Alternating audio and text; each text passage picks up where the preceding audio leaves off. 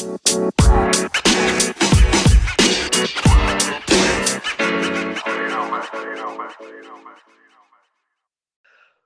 dia, boa tarde e boa noite. Eu sou a Astrid. Eu sou Julieta e sejam bem-vindas a mais um episódio do Woman Podcast. Podcast. Tradução podcast. Podcast. Isso. Como o episódio de hoje é sobre a gente, eu pensei a gente começar o nosso momento aquecimento com uma enquete, que assim vocês já vão conhecer um pouquinho mais sobre os nossos gostos. Ai, meu que Deus. a gente pode dar uma militada assim com referências pops, né? Eu acho que é divertido. Interessantes. Certo? Vamos lá então? Tá bom? Qual que é a enquete? Clássicos dos anos 90 a 2000. Se você só pudesse escolher um desses filmes, qual você escolheria? Patricinhas de Beverly Hills, Legalmente Loira ou Garotas Malvadas? Meninas malvadas. Não é Garotas Malvadas? É meninas. Ai, Meninas. aham. Desculpa, eu precisei esperar você falar isso para falar que é meninas É. malvadas. É a mesma questão do podcast. Podcast. Não, óbvio que não. Isso vai ao ar. Garotas malvadas. Garotas Malvadas. Bom, acho que vocês já podem perceber que eu não vou escolher Garotas Malvadas, porque eu não sei nem falar o nome, né? Qual que é a tua escolha, bebê? A minha escolha é Legalmente Loira, sempre. Disserte. forever. Ah, primeira, Reese, né? Maravilhosa, incrível, lindíssima, fã absoluta dela, sempre, desde Legalmente Loira até o seriado novo dela, Ia comentar isso é, agora. The Morning Show. Ah, sério. Por favor, assistam, se vocês ainda não assistiram The Morning Show. Reese e Jennifer Aniston, duas musas. É, o seriado é sobre é, o Me Too Movement no, nos Estados Unidos. E é, assim, chocante, para dizer o mínimo. O mínimo, né? Porque só assistindo mesmo pra você ter um pouquinho da, Sim. da noção do que, que é realmente o movimento e o porquê e etc e tal. Sério. Maravilhosas. Mas, Mas, voltando ao certo. Legalmente Loira, é, cara, eu vou até confessar que assim, é um filme pra, quase que motivador pra mim, sabe? É, porque ela ah, fala tanto sobre estereótipos de gênero, sobre. Eu acho que todos os três filmes que você falou, Patricinha de Beverly Hills, a Meninas Malvadas, Legalmente Loira, é tudo sobre estereótipos de gênero, né? Principalmente do estereótipo da mulher em si. E eu acho que desses três, o único que realmente a gente pode tirar algo e hashtag militar em cima, pegar alguma coisa que foi passada da história é o Loira. Que ele Sim. realmente, naquela época, 90, 2000, passou algo diferente, né? Porque foi realmente uma quebra, diferente dos outros dois. Desculpa Exato, é uma, é uma quebra daquele estereótipo de que porque ela é loira, perfeitinha, toda arrumada e cor-de-rosa, ela não pode fazer mais nada da vida dela, né? Que não seja ser. Nem, não que ela não Sei. possa, né? Não que ela não era nem capaz. É, que ela não era capaz. Então, assim, cara, sério, eu acho que muitos momentos que a gente duvidar da gente mesmo, a gente deve lembrar de Elle Woods Elle Woods. comprando, comprando o MacBook vestida de coelhinha. Gente, essa cena. Porque aquele babaca disse que ela não era inteligente o suficiente para a faculdade de direito. E é isso que eu falei que eu acho bacana, né? Porque desses clássicos é o único que durante o filme, o desenvolvimento do filme, teve aquela quebra. E se a gente for pegar Patricinhas de Beverly Hills, é, a Cher praticamente era a menina perfeita, tal, tal, tal. E aí ela queria, entre aspas, ajudar alguém, uma menina estranha, né? De acordo com ela na, na escola, a se tornar bonitona e tal, tal, tal. Só que não melhor que ela. Tanto que ela começou a se sentir muito incomodada. E isso já trata na questão de, de uma rivalidade feminina que sempre está muito velada, incrustada em todos, sei lá, em todas as mídias, no nosso dia a dia, etc e tal. Hoje bem menos, né? Graças a Deus. E Meninas Malvadas também. Meninas Malvadas com certeza. É, eu acho que a lição da, da Cher no final do filme é entender que ela não precisava moldar a amiga aos, aos moldes dela, né? Isso. Ela poderia ser super legal, super bacana, interessante, bonita, do jeito que ela já era, né? Uhum. E o do Meninas Malvadas, eu acho que, por exemplo, eu gosto do filme, me identifico com o filme pelo quesito de da é Can- Candice, Eu, não, eu, nem lembro como é que era o nome da protagonista que a Lindsay Lohan fazia. Também não lembro. É, a, acho que é Candy. Eu, eu vou falar Candy, eu acho que era Candy. Eu só lembro o nome da Virginia. É, então, porque foi tão impactante. Então a Candy ela queria, ela queria pertencer de alguma forma, né? Porque ela nunca se sentiu pertencente. Isso traz muito o que a gente falou no de um podcast também do ser humano ele querer se afirmar e, e, se validar para o outro. E quando ela teve essa oportunidade de pertencer, foi muito na questão também do Patricinha de Beverly Hills, a questão de rivalidade entre ela e Regina. Só que ela viu que ela, ela perdia muito da essência dela quando ela fazia isso. E isso foi impactante, porque gerou todo um, um efeito borboleta que impactou todas as pessoas envolvidas. Sim. E todo mundo se ferrou. E, e realmente eu não lembro do final. O final foi legal? Acho que não. eu também não lembro. Eu acho, eu acho que eu lembro que teve uma nova Regina e a história se repetiria, entendeu? É, o que de fato, infelizmente, acontece. Eu acho que acontece muito ainda, é, talvez mais do que na nossa realidade hoje em dia, ainda no colegial mesmo, na escola, né? Ah, que as pessoas são mais inseguras. Sim, e aí, sim. sempre se tiver alguém que tem um pouco mais de segurança, ou uma, nem que seja uma segurança falsa, né? Mais uma, uma imposição, é, isso se sobressai. Eu acho que hoje em dia a gente tem muito menos rivalidade entre as mulheres, né? Porque antigamente a gente não tinha muito a palavra sororidade, o significado dela. É, nós fomos ensinadas, entre aspas, a competir entre nós mesmas, principalmente em questão, em quesito de estética ou em quesito de, de homens, né? E eu acho que ambos filmes, tanto Garotas Malvadas, Garotas Malvadas, Meninas Malvadas e uhum. As Patricinhas de Beverly Hills, elas mostram muito dessa competição, entendeu? Essa rivalidade Sim. feminina que sempre esteve aí. Hoje em dia, não. Hoje em dia, ainda tem? Tem. Com certeza tem. Bem menos, mas ainda tem. Eu não vejo muito como antes. E legalmente... legalmente loira também tem, né? Porque tem ela com a noiva atual do, do boy. Uhum é, mas que elas superam um pouco isso e conseguem é, se identificar tanto pelo é, tanto do começo mais falando mal dele, né? mas aí também elas, elas conseguem identificar o quanto que é, pedem para elas fazerem o café, é, cortam elas quando elas falam e não os caras e uhum o que e aí elas se unem nisso, o que eu acho que é bastante bastante significativo também. Sim, isso. Por isso que eu acho que eu vou com você nessa também do Legamente Loira. Apesar de ter me identificado muito com a Candy do Meninas Malvadas sobre tentar pertencer, né? Que eu acho que isso faz muito parte também do, do, da minha história, dessa frustração que a gente quer pertencer a algo, a um grupo, a ser aceito. Então, é um filme assim meio que me lembra, sabe, uma história minha, a minha vida, mas eu vou pro Legalmente Loira porque também tem muito desse quesito de, olha, não duvida. Não duvida de mim, você não tá entendendo. Então tô com Exatamente. você nessa aí.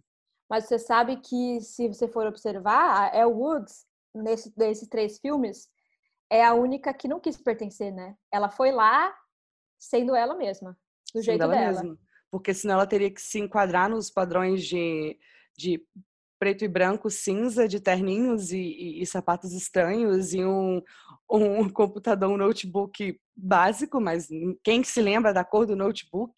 Ele não foi um notebook básico, ela foi literalmente como ela, chamando atenção, tendo completa autenticidade, e isso fez ela ganhar a autoridade dela. Exatamente. E você, meu, minha querida ouvinte, né? E você?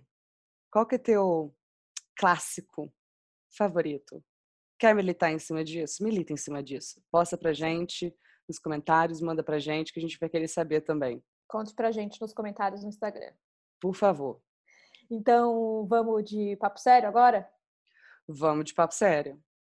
Bom, é, relacionado com o episódio da semana passada, com a Thalassa Coutinho sobre branding pessoal, se você ainda não escutou, a gente vai deixar o link aqui na descrição desse episódio, vai lá, que tá muito legal.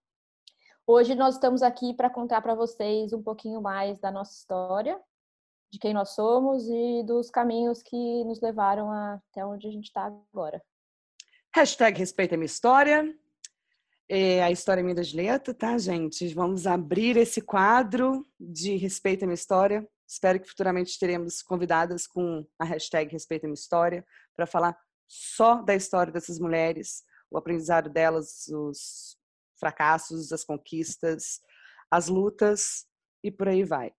Então, para isso, a gente vai começar com a gente, né? Vamos começar, para vocês conhecerem um pouquinho. Vamos começar com a gente e vamos começar do começo, não? Tá bom, pode ser. Diga aí, diga aí pra gente é, de onde você é, onde você mora, o que você faz, qual a sua idade, qual a sua formação acadêmica. CPF. Tipo assim, uma ficha, é, tipo uma ficha cadastral, assim, rapidinho, sabe? Tá bom, tá bom. Dados tá bom. básicos sobre você. Tá bom. Eu sou de Minas Gerais, nasci no interior de Minas Gerais, incrivelmente dentro de uma faculdade. Minha mãe me pariu dentro de uma faculdade. Hum. Olha lá, ela estava estudando, grávida, vai ter que ter filho. Graças a Deus, o, o reitor era diretor do hospital também, do único hospital da cidade, ele fez o parto. Mas enfim. Nossa Senhora. eu só nasci lá. Mas morei em vários lugares, né? Atualmente eu estou em Juiz de Fora, Minas Gerais. Eu tenho 27 anos, sou formada em moda, teologia. Atualmente estou estudando psicologia. Tenho cursos em pesquisa de moda e desenho de moda pela Universidade de Arte de Londres. E deixa eu ver o que mais. Olha, é difícil, viu, amiga? Eu achei que a ficha cadastral ia ser um pouquinho mais fácil. Você tem um gato? Eu tenho um gato, eu tenho um gato pelado, uma gata pelada, que anda por aí pelada. É... Eu acho que por enquanto só vamos deixar para é. desenvolver, porque a ficha cadastral vai ser essa. Tá. E a tua? Tua vez. Uh, eu sou Julieta Moraes, eu tenho 33 anos. Eu sou natural de Campinas, interior de São Paulo. Sotaque? Por isso o meu sotaque de interior. que sabe que eu acho que esse sotaque meu de interior ficou mais forte ao longo dos anos? Uhum. Super. Até porque a minha mãe é, é paulistana e ela mora em Campinas, né? É, se mudou para Campinas por causa do meu pai. E ela era um pouco, quando a gente era criança, ela tinha um pouco de horror, assim, da gente falar muito interior, sabe? Então ela corrigia bastante. Ah, que dá para falar porta e tal. E, mas aí eu acho que depois que eu fui crescendo, eu deixei, larguei mão. Se libertou. Assim, Agora é tudo porta. Eu falo assim, meu irmão fala muito também. É, bom, eu tenho, eu sou irmã mais velha. Eu tenho uma irmã e um irmão é, mais novos. Ah, o meu irmão é meu sócio na empresa que eu tenho hoje, a Mestre Cuco. É, ele. É, a gente é mais novo, mas ninguém é novinho mais, né? Mas eles são mais novos do que eu. meu irmão é meu sócio, ele mora em Campinas. E a minha irmã é, mora em Israel, Tel Aviv. Eu hoje morei a maior parte da minha vida em Campinas. Hoje eu moro em Maastricht, na Holanda. É, eu sou formada em economia e tenho um mestrado em políticas públicas pela faculdade da ONU e é por isso que eu moro aqui. Na Hashtag respeita a minha história, em caps look.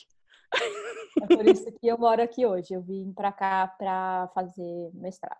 E, bom, acho que é isso também por agora. É, eu tô, eu tô sem fala, né? Que ficha cadastral. Bom, a gente falou aonde cada uma mora, né? Agora. Mas uhum. a gente já morou em lugares diferentes pelo mundo, né? Você, Nossa. por exemplo, um dos lugares que você morou, acho que o último lugar que você morou antes de voltar para Juiz de Fora foi em LA, né? Foi, foi em Los Angeles, isso. Como é que foi a sua experiência de morar em LA? O que você aprendeu com isso? O que fez você voltar para o Brasil? Nossa, esse podcast tem, tem, tem tempo? Porque.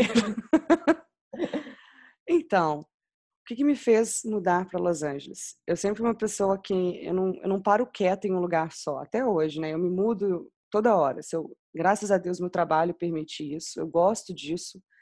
E quando eu fui para Los Angeles não foi diferente. Eu tinha acabado de me formar na época e eu lembro que foi, eu viajei para Los Angeles, eu, minha mãe minha irmã e tal, e eu, a viagem tipo de férias. Fui, passei. Eu lembro de não ter gostado de Los Angeles quando eu fui de primeira, né? Uma semana detestando o lugar. E eu acabei por fazer tipo coisas sozinhas para conhecer mais a cidade. Eu não sabia o que eu queria da minha vida, aquele clássico terminei os estudos, o que que eu faço agora, né? Uhum. Tenho que achar um emprego, o que que eu posso fazer? Não, vou me mudar para outro país, não sei com que trabalhar, mas talvez vai que. Então eu lembro que, na verdade, o que me fez mudar para Los Angeles pode parecer até bizarro. Eu estava visitando o Observatório Griffith de lá e era no final da tarde. Eu fiz uma trilha subindo. Quem já foi sabe como é que é o observatório. Ele é cheio de morro, etc. e tal, pontos para você ver a cidade inteira. E já estava escurecendo. Eu estava subindo essa trilha e quando eu cheguei no topo da trilha, quando eu vi a cidade toda lá, porque Los Angeles nem tem, Los Angeles nem prédio tem, né? Los Angeles é tudo casa por questão de terremoto. E eu ainda não gostava da cidade, eu vi a cidade toda acender, porque já era, já estava escurecendo e aquilo uhum. meio que me encantou. E aí eu comecei a pensar, meu Deus do céu, imagina quantas pessoas que moram aqui, quantas pessoas que vieram para cá, porque em Los Angeles ninguém é de Los Angeles. Acho que 2% da população é, de Los Angeles, todo mundo de fora. E, e, isso me fez querer conhecer a cidade, mas querer conhecer as pessoas e os motivos das pessoas irem para lá. E eu lembro que eu desci depois da trilha e falei para minha mãe: olha, então, estou me mudando para Los Angeles, porque não sei, estou me mudando, estou sentindo. Então foi mais um feeling. Foi uma experiência assim, eu não sabia se eu estava procurando por algo ou fugindo de algo, só sei que para todo uhum. lugar que a gente vai, a gente leva a gente mesmo, né? Como já dizia a filósofa Lana Del Rey. Então, foi mais um escape para mim, uma fuga quando eu mudei de, de país. Tanto que eu vendi tudo. Eu vendi minhas roupas, meu carro, meu namorado. Meu namorado vendi também.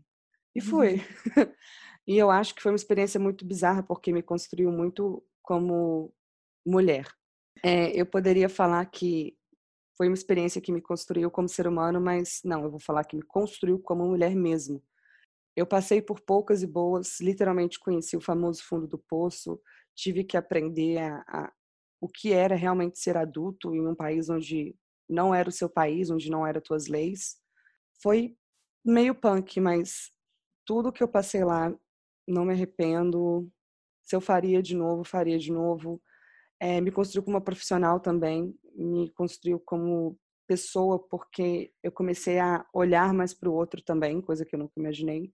Eu passei a parar de me comparar com o outro também, porque era tanta uhum. gente diferente que não tem como você se comparar ou querer se encaixar. Só que Los Angeles, eu sempre falava para todo mundo, você tem que saber muito bem quem que você é, ou aquela cidade vai te comer vivo. E eu já até escrevi um script sobre isso de um curta, que está guardado, um dia, quem sabe, né? Sobre uma mulher que vai para lá e ela perde muito da identidade dela, tanto que ela acaba esquecendo o próprio nome, porque pode parecer bizarro, mas na verdade acontece muito. Então você está sempre lá perto de pessoas e ao mesmo tempo você está sempre sozinho. E você está lidando com pessoas que têm sonhos destruídos, que foram para lá com, com empolgação, com uma paixão e foram decepcionados e permaneceram na cidade e você anda por Hollywood e você vê aquilo na tua frente, sabe?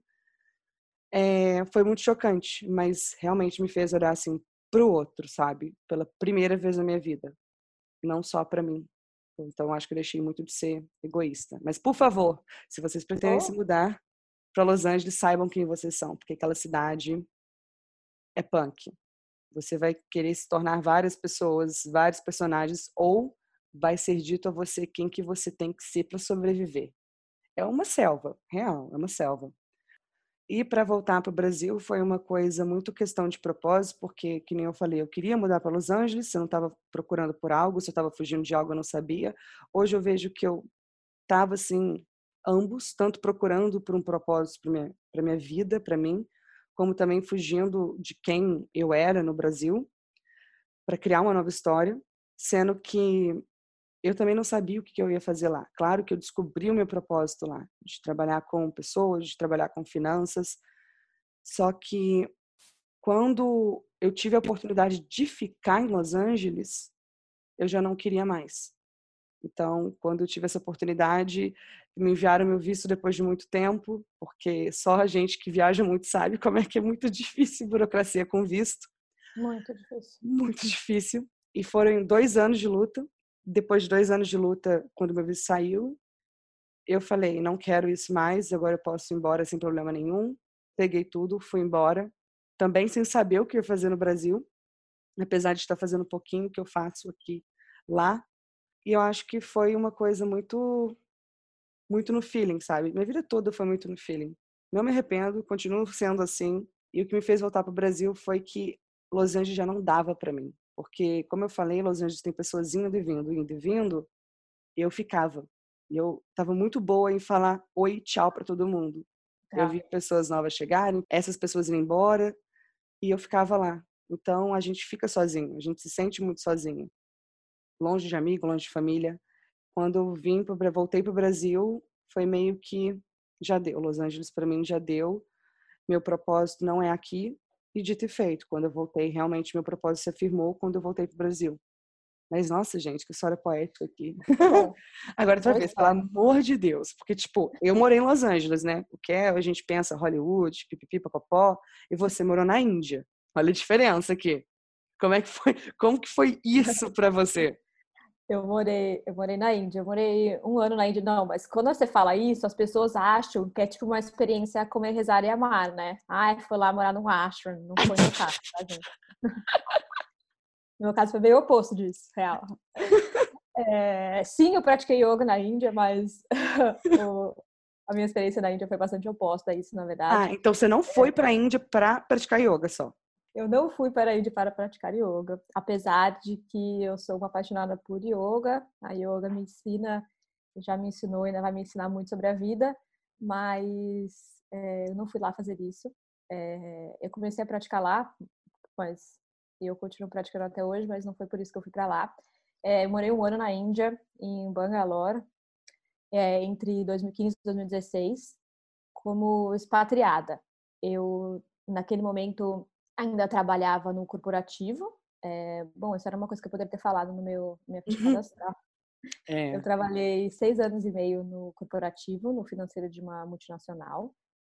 É, e esse último ano da minha experiência nessa empresa foi como expatriada na Índia, em um projeto de terceirização. Eu fui como parte do, do da equipe de implementação de projeto. Cara, esse momento na Índia, eu, assim, eu não tenho, eu tenho muitas palavras, na verdade, mas é, é assim, foi muito, foi muito, muito transformador. É, eu acho até que no momento em que eu estava lá e até logo depois que eu voltei, eu, não, eu ainda não conseguia entender o tanto que aquilo foi para mim é, muito transformador. Tem a questão de que morar lá é muito difícil, é, é muito, é tudo muito, sabe?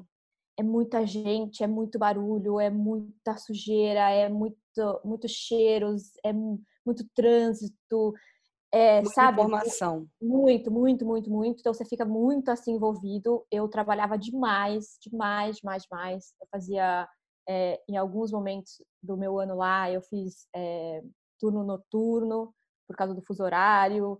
Eu voltei assim com uma estafa absoluta, estava muito cansada, muito estressada.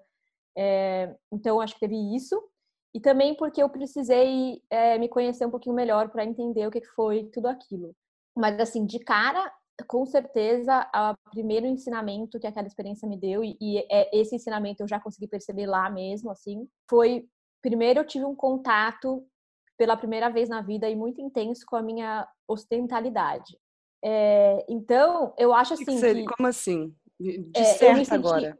Então, é, eu me senti muito ocidental. É, e eu acho que, por a gente ser do Brasil e a gente é latino e, sabe, a gente é da, um, um país é, novo, né, em comparação com, com tantos países pelo, pelo mundo, é, eu acho que a gente não se vê, talvez, tão ocidental. Eu não me via, pelo menos. Até que eu fui colocada numa cultura completamente diferente da nossa. Assim, não existe nada lá que é igual ao que a gente é acostumado. E assim, se você vai para os Estados Unidos, se você vai para a Europa e tudo, tem muita coisa diferente, mas tem muita coisa igual, né? É, né? Porque, tipo assim, nós somos colonizados por. Exatamente. Então, assim, os filmes são os mesmos, a estética é a mesma, é, a comida, os, os, sabores não são tão diferentes. Lá não existe nada que é igual ao nosso. É, então, eu fui primeira, um, primeiro um choque, assim, de que eu me senti pela primeira vez, assim, cara, sim, eu sou uma pessoa de cultura ocidental. E aí, isso me mostrou que não existe certo e errado, não existe pior ou melhor, existem maneiras diferentes de fazer as coisas. E então a forma como a gente faz não é melhor ou pior do que a deles, e a forma como eles fazem também não é. São só formas diferentes de fazer as coisas. Existem maneiras diferentes de levar a vida, existem comidas diferentes, sabores diferentes, existem diversas formas diferentes de tudo. E que bom. É aquela coisa, é... também não existe o paladar infantil, né? tipo, o que a gente come aqui é diferente do que ele come lá. Para eles, Exatamente. Não, não existe. Não existe bonito e feio. Existe o que a gente é acostumado a, a classificar como bonito e existe o que para eles é, é bonito ou feio, é certo ou errado. Não existe. E, assim, parece super bonito e zen falar isso. Não foi assim lá, tá? Tive diversos momentos, principalmente no escritório, de mesmo assim, é, embates e, e choques culturais muito fortes com, com padrões que a gente tem que para eles são diferentes mas esse é considerado o maior ensinamento. E aí depois, assim, depois que eu voltei de lá e eu comecei num, num trabalho assim bem forte de autoconhecimento para entender o que, que eu queria fazer, porque aí eu saí da multinacional, eu tinha o meu negócio, mas ainda não era isso que eu queria fazer da minha vida. Eu comecei a perceber o quanto que aquela experiência me transformou muito, assim. É, eu até me lembro, assim, do dia que, quando eu estava quando você se inscreve para o mestrado no exterior, uma das coisas que você precisa fazer é uma carta de motivação. Por que, que você quer é, estudar isso? Uhum. E quando eu fui escrever a minha carta de motivação, eu, tive, eu acho que o maior parágrafo da minha carta é sobre a minha experiência na Índia.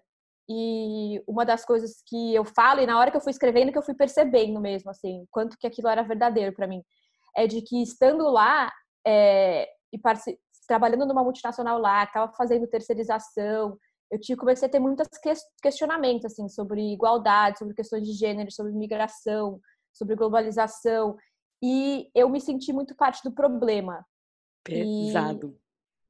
E, e eu gostaria muito de ser, tentar ser parte das soluções. e, mas eu acho que aquilo ali para mim foi muito assim, cara, não dá mais, entendeu? Eu, eu não posso mais é, me sentir parte do problema então eu preciso sair, largar tudo isso e ir atrás de entender melhor as coisas e quem sabe um dia conseguir ser parte das soluções. Bom, próxima pergunta então. Uma das bandeiras que você levanta e uma das coisas que você ensina para as pessoas, inclusive, é sobre o essencialismo. Como uhum. é que uhum. foi que isso chegou na sua vida e quais são os principais impactos do essencialismo na, na sua vida para você, assim, na sua vida pessoal, profissional? Então, é engraçado, porque o essencialismo ele só foi um, um conceito que eu encontrei para dar nomenclatura para o estilo de vida que eu sempre levei, né? O essencialismo, ele é a questão de você focar literalmente naquilo que é essencial para você. É óbvio, é auto-explicativo, só que na teoria é fácil, né? Na prática não. Boa parte da minha vida eu tive essa visão de que do que era importante para mim, por exemplo, viajar era importante para mim, pessoas eram importantes para mim, é, não ser apegada a coisas e sim a, a vivências e experiências era importante para mim. E eu sempre gostei de tudo muito simples. E era tudo, não que tudo seja 880 ou preto e branco, mas eu sempre levei as coisas de uma maneira muito mais simplificada. Com isso, eu conseguia viver melhor, produzir melhor, tanto no quesito pessoal e profissional. Então, quando eu encontrei o essencialismo, né, que foi inclusive um outro livro que minha mãe me deu. Minha mãe é ótima em me dar livros. Ela sempre fala: ah, esse aqui vai ser ótimo para você. E ela me deu o essencialismo e foi recente, na verdade, que encontrei o essencialismo foi em 2018, começo do ano. E eu li aquele livro e eu falava, ok, entendi, porque era aquilo que eu vivia. Então, nada daquele livro para mim era uma novidade. O que era novidade para mim era conseguir conceituar o uhum. meu estilo de vida. E ficou muito mais fácil eu poder transparecer isso para as pessoas, ensinar isso para outras pessoas. E eu adotei isso como base de toda a minha metodologia, tanto, tanto financeira quanto sabe? Na questão de rotina, produtividade, otimização. É, então... Sabe o que eu ia falar isso? Eu, eu, eu como já fui sua cliente, né? Ah, é? É, sei, e que isso, inclusive, tem tudo a ver com a forma como você faz com que as pessoas lidem com as finanças pessoais, né? Porque é bem assim, Total. o que é de fato essencial para você uhum. e, e, o que não é, nós vamos tratar de extras se você tiver dinheiro extra Sim. isso, né? Cara, e é muito, é muito é muito engraçado porque quando a gente pensa em todas as coisas da vida, realmente a gente complica muita coisa. E a gente vive numa numa sociedade com, com excesso de informação, de, de marketing, de publicidade, a gente está sendo bombardeado por essas informações todo o tempo, então a gente acaba não, não sabendo o que a gente quer, quem que a gente é, e é muito difícil a gente focar no essencial, e na verdade o essencial é o óbvio, que é a gente, né? Então, para mim, o que é engraçado, até nas finanças, né? Eu sempre fui muito boa na questão de lógica. Então, para algumas pessoas, elas falavam, quando eu soltava alguma coisa, mas por que, que vocês não fazem assim? Tipo, 2 mais 2 é igual a 4. Eu vi que todo mundo passava por uma extensão de, tipo, de números e, e, e, e somas e subtrações e multiplicações e fórmulas para chegar no mesmo resultado, entende? Na mesma conclusão. E para uhum. mim sempre foi muito óbvio. Eu conseguia simplificar as coisas. Eu sempre consegui simplificar as coisas, porque eu nunca tive muitas distrações. Então, quando eu introduzi isso nas finanças, foi tipo um divisor de águas para o meu trabalho. Eu falei, olha, eu estou simplificando as finanças, tanto pessoais quanto, quanto as de empreendedoras, as finanças profissionais, porque eu já tive num uhum. lugar onde eu me sentia estúpida, porque as pessoas complicavam tudo. Eu tentava mostrar para elas o que era de fato óbvio. Elas falavam: "O que você está falando? Que coisa tipo nada a ver, isso é muito simples". Não é, parece que tudo que é complexo é mais bonito, né? Mais é. inteligente. É. Para que de fato eu pudesse entender uma forma de repassar isso de maneira simples. E o que é mais engraçado, eu só consegui fazer isso porque na nona série eu reprovei de ano por conta de matemática. Olha que bizarro. Hum. Então, eu sei como é você não entender algo e sofrer as consequências daquilo porque eu realmente tentei matemática, caramba, e aquilo foi um trauma. Se eu deixasse aquilo me moldar de certa forma, eu não Sim. estaria onde eu estou hoje. Então eu peguei aquele ensinamento, pô, eu tomei bomba.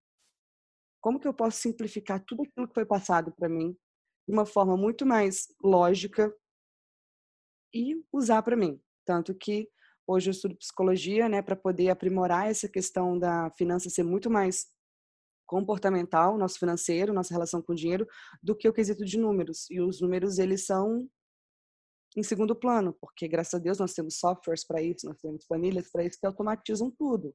Então a gente precisa só lançar dados. Só é. lançar é. os números lá que tudo vai, ter, vai ser dado para gente. Mas a gente precisa entender a lógica daquilo. E a lógica é muito mais simples do que você focar gente... no número.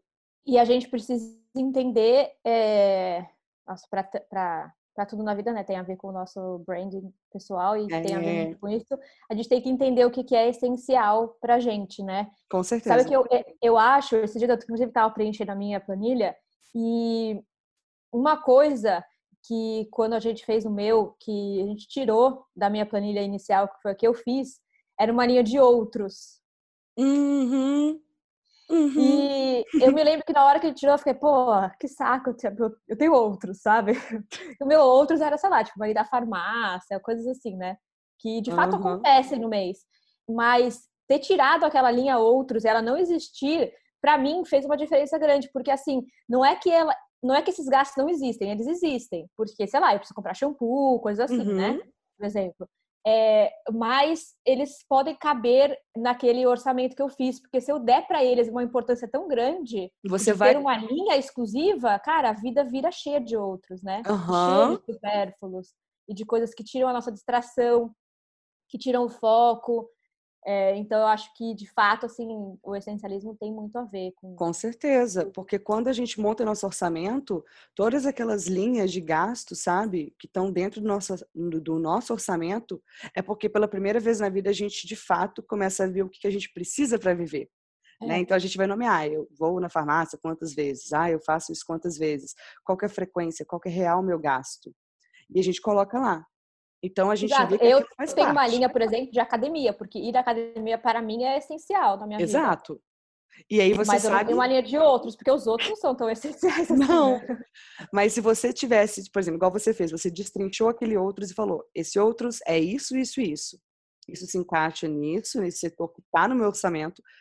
Tudo bem. Agora, você tendo uma abertura tão grande, tantas Sim. informações, tantas possibilidades de outros, O outro vira uma blusinha nova que você não precisava, entendeu? Exato. E aí a, a conta nunca fecha. Exatamente. Então, essencialismo, sim, ele tem que estar inserido em tudo na nossa vida e nas finanças não seria de menos, né? Mas essa é a bandeira que eu levanto, né? Agora a bandeira que Ju levanta, que você levanta, né? E é uma coisa que faz muito parte da sua vida, é o trabalho social. Inclusive, a sua pesquisa de mestrado é com refugiadas da Síria. E como que foi o que o trabalho social entrou na sua vida? Qual ponto? Qual que foi esse boom? De fato, é, faz muito parte da minha vida. Acho que meio que sempre fez, assim. É, a minha pesquisa de mestrado foi com refugiadas é, sírias que moram na Jordânia. Eu fui para a Jordânia no ano passado, em é, junho, entre junho e julho. É, fiquei 45 dias lá para fazer coleta de dados, é, junto com a agência da ONU, campo de refugiados e tudo mais. Na verdade, o, o mestrado eu vim para cá para fazer esse tipo de, de trabalho, né? Então, nesse momento já, já era bem claro para mim que isso é o que me move, assim. Mas eu acho que o trabalho social, numa, numa forma de voluntariado, faz parte da minha vida faz muitos, muitos anos, assim, mesmo, desde, desde a minha adolescência. É, tanto que quando eu cheguei a essa conclusão, ah, eu quero trabalhar com isso, vou estudar e tudo mais, uma das reações da minha família foi para eles era tipo muito óbvio, assim, ah, faz total sentido isso com você. Eu lembro que até um dia minha irmã falou, ah, você faz trabalho voluntário a vida inteira, lógico que você tem que trabalhar com isso. Você já é uma honra. Vai lá. É, exato, exatamente. exatamente. O meu irmão um dia falou, ah, você sabe, isso é muita realidade também da minha família. Você sabe que é, a gente cresceu com o papai e a mamãe falando que a gente, pô, faça o que você, você pode fazer o que você quiser, desde que você se dedique, seja o melhor e tudo mais, né? E aí ele falou, ah, acho que a gente levou isso muito a sério, que agora você quer ser voluntário para viver. Faz eu, falei, eu, virei, eu virei cozinheiro e você quer ser voluntária. Fatos, realidade sobre a minha família. Mas, enfim, você sabe que eu tenho uma história sobre o meu primeiro voluntariado que, cara, também, assim, é mais uma dessas histórias que na hora eu não tive, eu não, acho que eu não consegui perceber o quanto que aquilo ali era, ia guiar, assim, minha vida, porque eu era muito nova, mas eu nunca me esqueci dessa história. Eu era adolescente, estava no colegial, sei lá, acho que no segundo colegial, talvez, primeiro ou segundo colegial. É, depois da, da, da escola, às sextas, depois da, da minha escola, né? Eu ia para eu ia para esse trabalho voluntário que era numa comunidade é, carente de oportunidades em Campinas, no São Marcos, e eu fazia atividade de recreação com crianças. Eu ficava com crianças mesmo pequenas, assim, de 4 a 10 anos. É, e essas crianças, eles sempre me chamavam de dona. Ai, dona, vem aqui, dona isso, dona aquilo. E, cara, eu detestava aquilo, porque pra mim, dona era tipo igual senhora, entendeu? Porque eu estava pessoas chamando minha mãe de dona, né? Então, eu achava muito ruim aquilo. Dona! Eu, cara, sei lá, Daqui a pouco vai ser Dona Julieta. Host, É, Dona. Julieta Moraes. Eu tinha, sei lá, tipo, 15, 16 anos, eu achava aquilo um absurdo. E aí eu falava pra eles, não me chama assim, né? Porque eu não sou velha e tudo mais. E aí teve um dia que um dos meninos de lá, uma criança, um ser de luz, que muito obrigada por ter me falado isso. é, eu falei pra eles não me chamarem de dona e ele virou pra mim e falou assim: "Ah, mas é porque você é dona. Você é dona da sua vida. Você pode escolher o que você quer fazer, a gente não."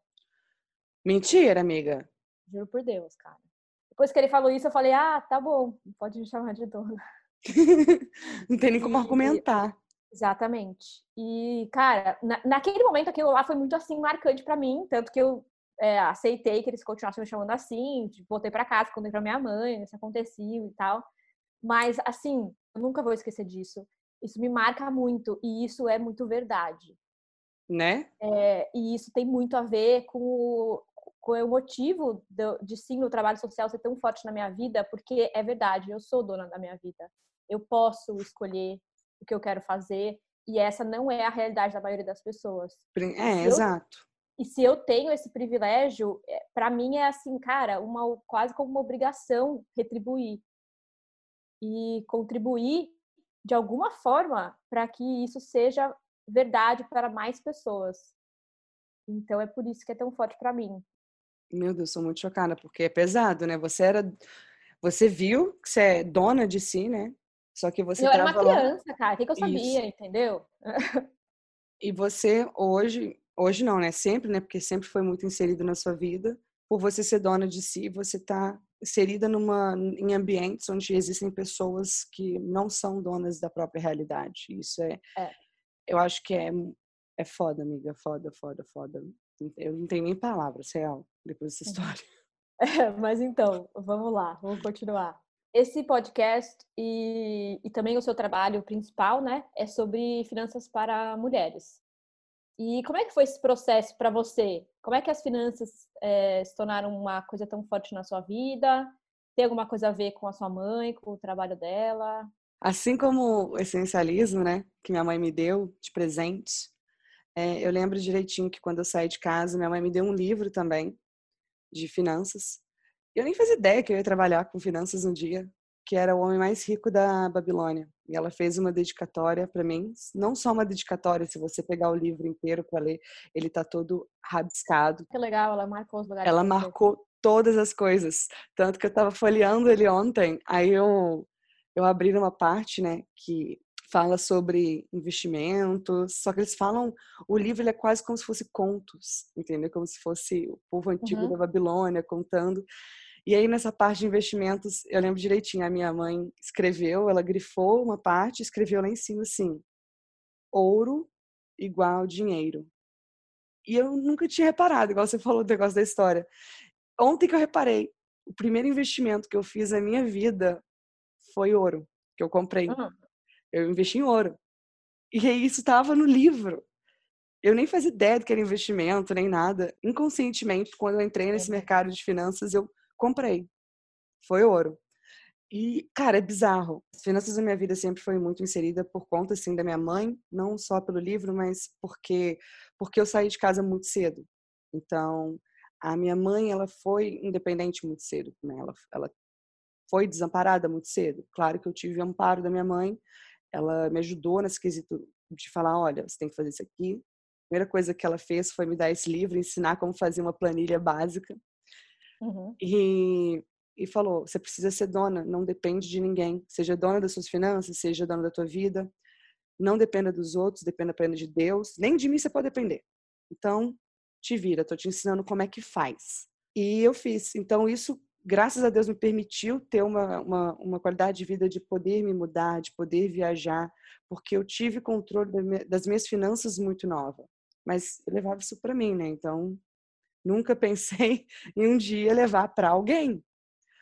É, e com o tempo, isso foi se moldando até se tornar o meu profissional.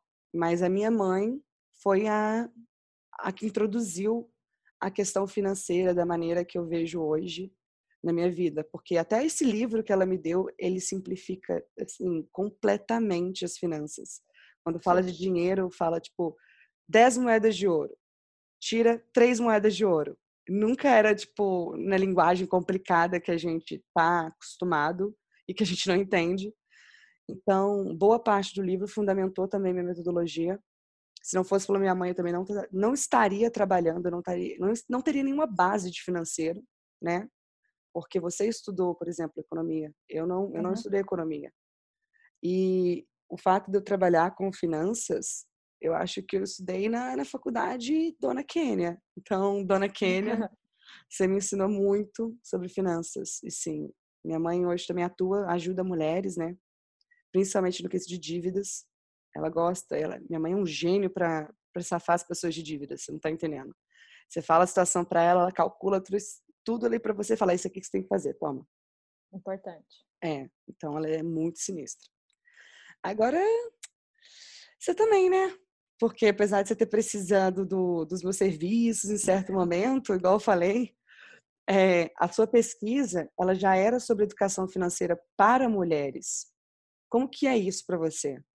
Então, quando eu era nova e eu recebia tipo mesada, semanada assim, tipo, uhum. eu era pessoa que não guardava nada. A minha irmã era e ela ainda é essa pessoa. tipo, ela sempre tinha o dinheiro, ela guardava, sabe? Super organizada. Ela ainda é, isso faz bem, bem forte nela. E eu não era. Eu gastava tudo, tudo mais. Meu irmão era o pior, acho que ele continua sendo.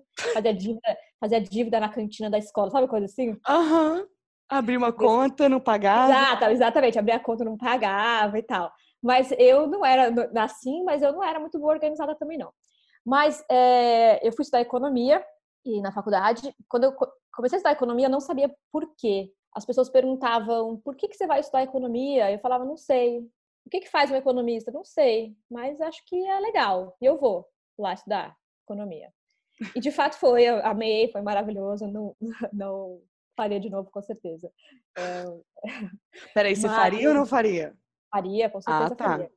Com certeza faria, foi uma faculdade maravilhosa. É, e aí, durante a faculdade, isso, essa questão das finanças, de investimento e tal, foi ficando forte para mim. É, inclusive, naquele momento, assim, bem ingênua e talvez deslumbrada com o mundo da economia, eu achei que eu queria trabalhar no mercado financeiro, fiz minha, minha tese da, do, da faculdade com, sobre private equity, não tem nada a ver, assim. É, nada a ver, nada a ver, mas naquele momento eu achava que era que, que eu queria isso. Aí eu, no caso, logo percebi que eu não queria trabalhar no mercado financeiro, mas ok. Mas aí as finanças começaram a fazer uma, uma, uma presença forte na minha vida, principalmente essa questão de investimentos e tudo mais.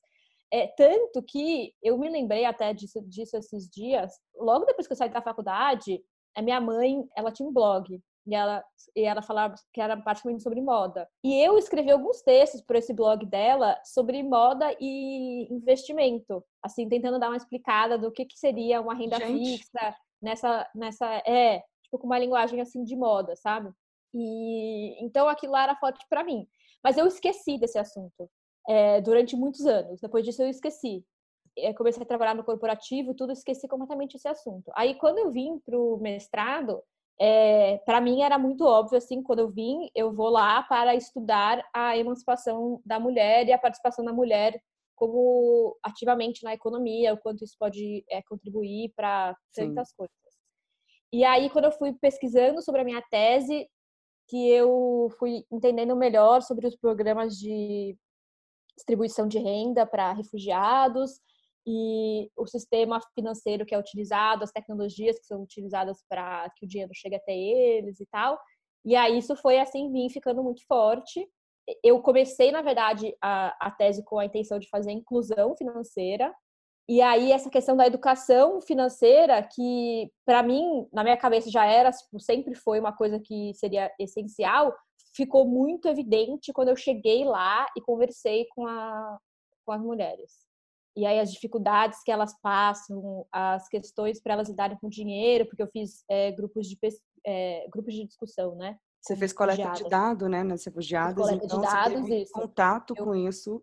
Exato, e aí um dos métodos que a gente utilizou para coleta de dados era grupo de discussão. Então a gente fazia uma reuni... um grupo, né, com uhum.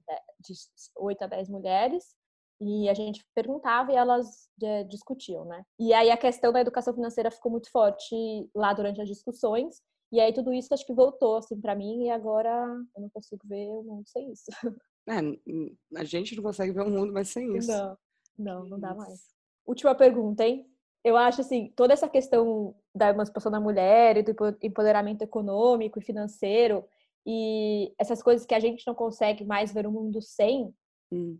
é muito baseado na nossa visão feminista de mundo. Visão feminista de mundo. É bizarro, né? A gente tem que ter um conceito de visão feminista de mundo. É, ainda precisa. Ah. É, como é que foi isso para você? Teve algum momento na vida assim que você se percebeu feminista? É bizarro. É, cara, é exatamente. Se percebeu feminista.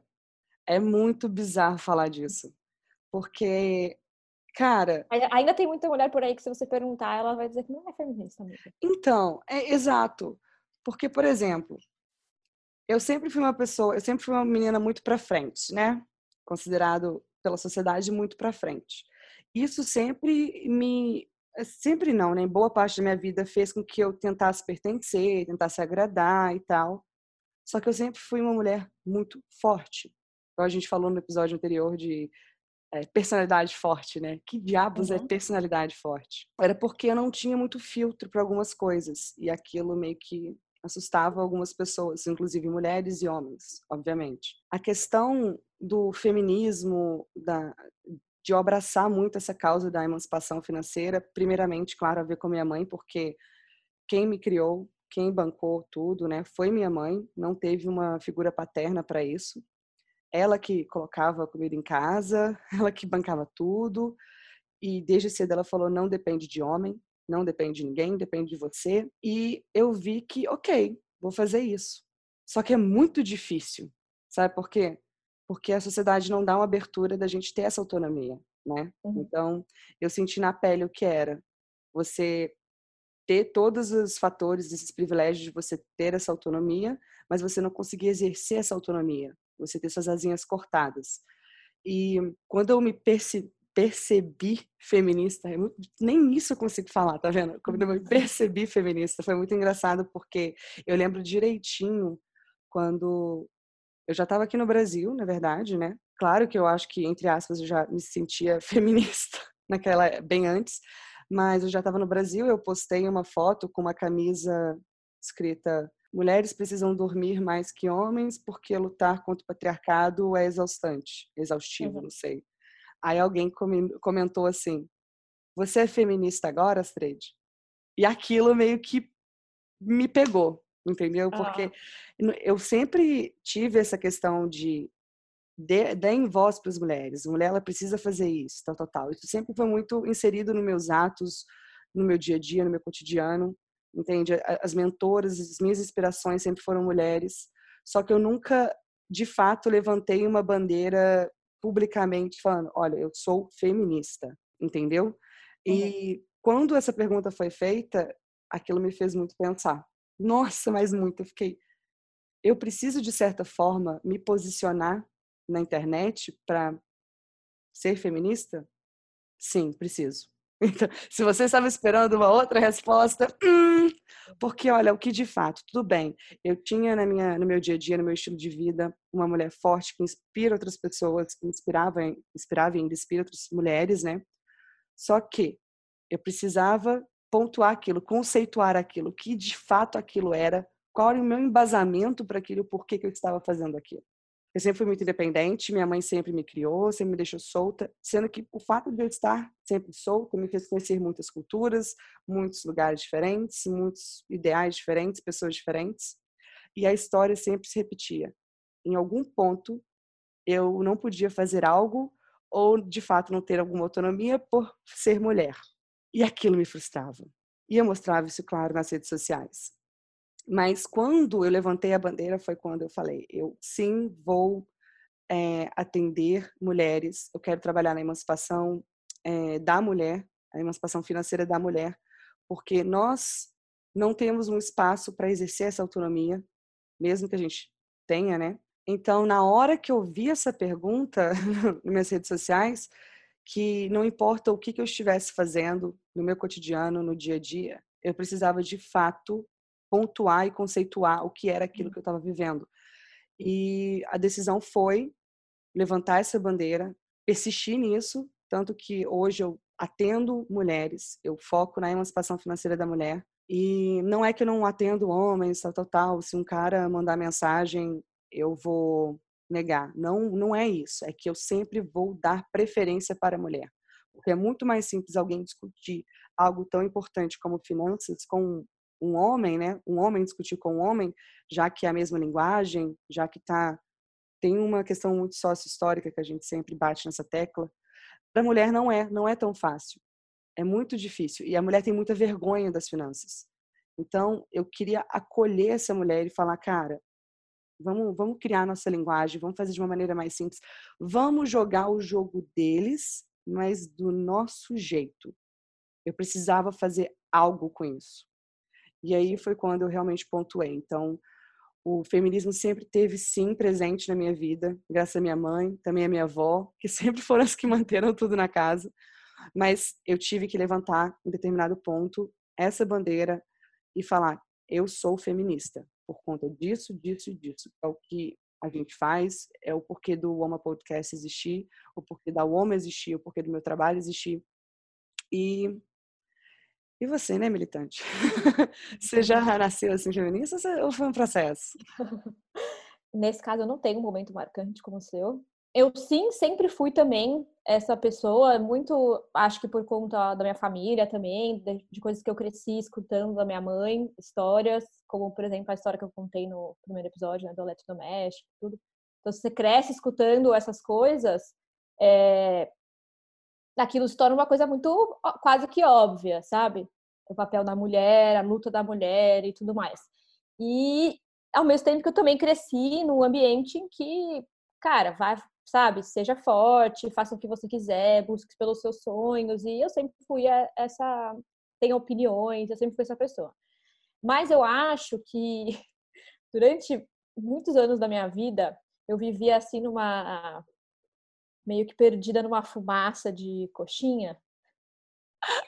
É, a gente pode falar mais sobre a fundo sobre isso em, em, em outros episódios é, sobre relacionamento, sobre afins, é, que eu me perdi. Acho que assim nesse mesmo momento em que eu perdi, por exemplo, essa questão das finanças e tudo mais, eu também perdi muito da, da minha parte de fato política e, e, e social.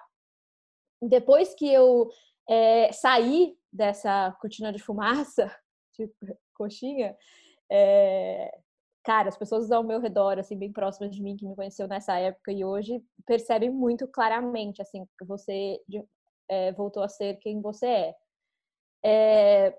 Tudo isso veio, voltou à tona, assim, cara, potencializado mil vezes. E, e aí eu acho também que, com a minha própria experiência pessoal, desse momento em que, em que eu passei muitos anos da minha vida esquecendo da minha essência, e aí é, essa minha experiência, esse meu choque, assim, é, na Índia, a colocação de tantas questões, aquilo ali dentro de mim começou a borbulhar, e aí chegou uma hora que eu não sei dizer qual foi o dia, acho que foram vários dias de processo de é, aceitar as minhas verdades, me conhecer, Sim. de fato, sabe, ir atrás, ler, estudar, voltar a escutar, lembrar das coisas que eu cresci escutando da minha mãe, ouvir aquilo e depois que você vê, não dá para desver. Não dá. Eu, eu ia até complementar isso com um quesito. Quando a gente de fato se percebe feminista, parece que tudo ao nosso redor a gente começa a ver com outros olhos, né? Sim. Depois que você, que você se coloca nessa posição, é, você não consegue ver mais nada uhum. que não seja através dessa lente. Então, cara, às vezes é até cansativo, de verdade. Às vezes eu queria, ai, nossa, sabe? Porque você vê conversas, você vê discursos, você vê lá relacionamentos, trabalho e tudo. E não, você não consegue mais desver. E aí sim é importante, como você disse, se posicionar e colocar que você é feminista, sim, eu sou. E mais gente deveria se dizer, dizer que é, porque muita gente é e diz que não, porque ainda tem, um, infelizmente, um estigma tabu, de né? uhum. feminazi, de ser, isso é ódio, você não gosta de gente, não tem nada a ver. Não tem isso. a ver, não tem a ver, é por isso que nós estamos aqui, inclusive, para tentar quebrar tudo isso, né? E, fazer entender que o feminismo não é oposto de machismo, a gente não tem ódio, a gente não quer que ninguém seja pior, a gente Exatamente. quer que todo mundo seja igual. E é importante a gente se posicionar muito, e, sabe? Gente, e... venham nessa, porque depois que você percebeu, não tem mais como voltar atrás. Não tem. E é tudo, é uma questão assim, essa questão da lente, né? Que inclusive um dos nossos projetos que a gente pode até pontuar algumas coisas e não abrir tanta coisa. Da questão da, das penitenciárias, né, do, dos presídios femininos, que eu cheguei para você, eu falei, ah, Ju, eu quero você nisso comigo, porque olha o que acontece. E eu até cheguei a falar, eu usei um exemplo. É, para quem não sabe, eu e a Ju, a gente tem um projeto, se Deus quiser, ele é muito grande, a gente vai dar mais detalhes futuramente, vocês vão escutar falar sobre, mas isso nasceu dentro de mim quando, em uma aula de sociologia, eu fiz uma visita técnica no, no presídio daqui, de Juiz de Fora. E foi muito chocante de primeiro, né? Porque a gente vê o que está na TV, a gente vê o que está o que se mostra, né, o que, que eles querem que a gente veja, mas quando você tem um contato direto, a realidade é outra. E já foi chocante de início. Quando piorou esse choque, né, foi quando eu visitei o presídio feminino. Uhum. E minha voz começa a embargar. Uhum. quando eu visitei o presídio feminino, tinha uma a, a guarda falou de uma presa que estava lá e aí ela falou que essa presa ela não recebia visita, né? Nenhuma. Aí eu perguntei, mas por quê? É, porque o, o pai dela não vem, a família abandonou, sendo que o irmão dela também está preso no outro presídio para homens. Uhum. E o pai vai visitar toda semana. Só que a mulher não, a mulher, ela é mulher, ela tá presa, acabou para ela. Acabou é mesmo. É vergonha, né? É vergonha. E aquilo me, me causou uma, uma angústia tão grande. Eu falei, não é possível que, eu, que ninguém tipo, vai fazer alguma coisa em relação a isso, sabe? E, e aí eu cheguei, né? Vocês não estão vendo, mas a Astrid tá chorando. Não tá, tô, não. e aí eu cheguei para Julieta e falei, cara, a gente precisa fazer alguma coisa, porque a gente fala tanto de finanças, mas o que, que adianta da educação financeira? A gente vai sabe? O que, que é, como que vai funcionar? A educação financeira é uma coisa, inclusão financeira é outra. Como que elas vão conseguir aplicar isso? Elas estão elas estão presas, elas estão abandonadas, elas não têm família. É, outro outro exemplo foi da da cela íntima de visita, né? Então, a cela de visita lá íntima de homem tem fila. A de mulher foi inaugurada há pouco tempo, quando eu fui, inaugurada há três meses, não teve nenhuma. Então, a mulher é presa, ela está lá, ela está cumprindo a pena dela. Geralmente, ela é presa por, por, por fraude, estelionatário, legítima defesa, é, tráfico.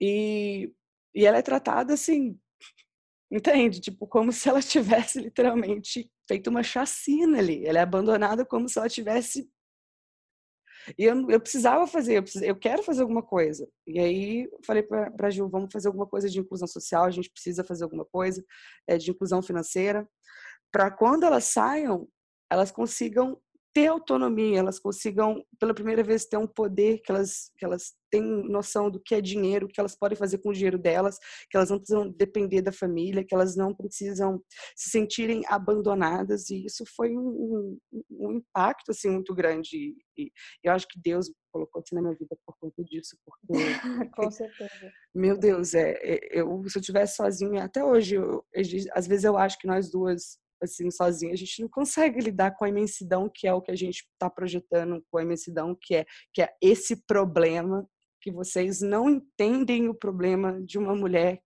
presa. Vocês não entendem. Já é difícil para um ser humano que é preso, entende? Um, uma pessoa está sendo presa.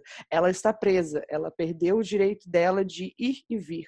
Só que quando você tem um contato com isso, você você vê nitidamente que parece que ela perdeu o direito dela de ser humano, entende? De ser humano mesmo. Ela não tem direitos básicos ali dentro, é um absurdo. E isso agrava muito mais para a mulher. Então, já melhorei, não estou chorando. Então, é esse filtro que eu estou te falando. Você vê duas situações diferentes, na hora esse filtro fala assim: olha isso aqui. Tá tá, isso está te incomodando?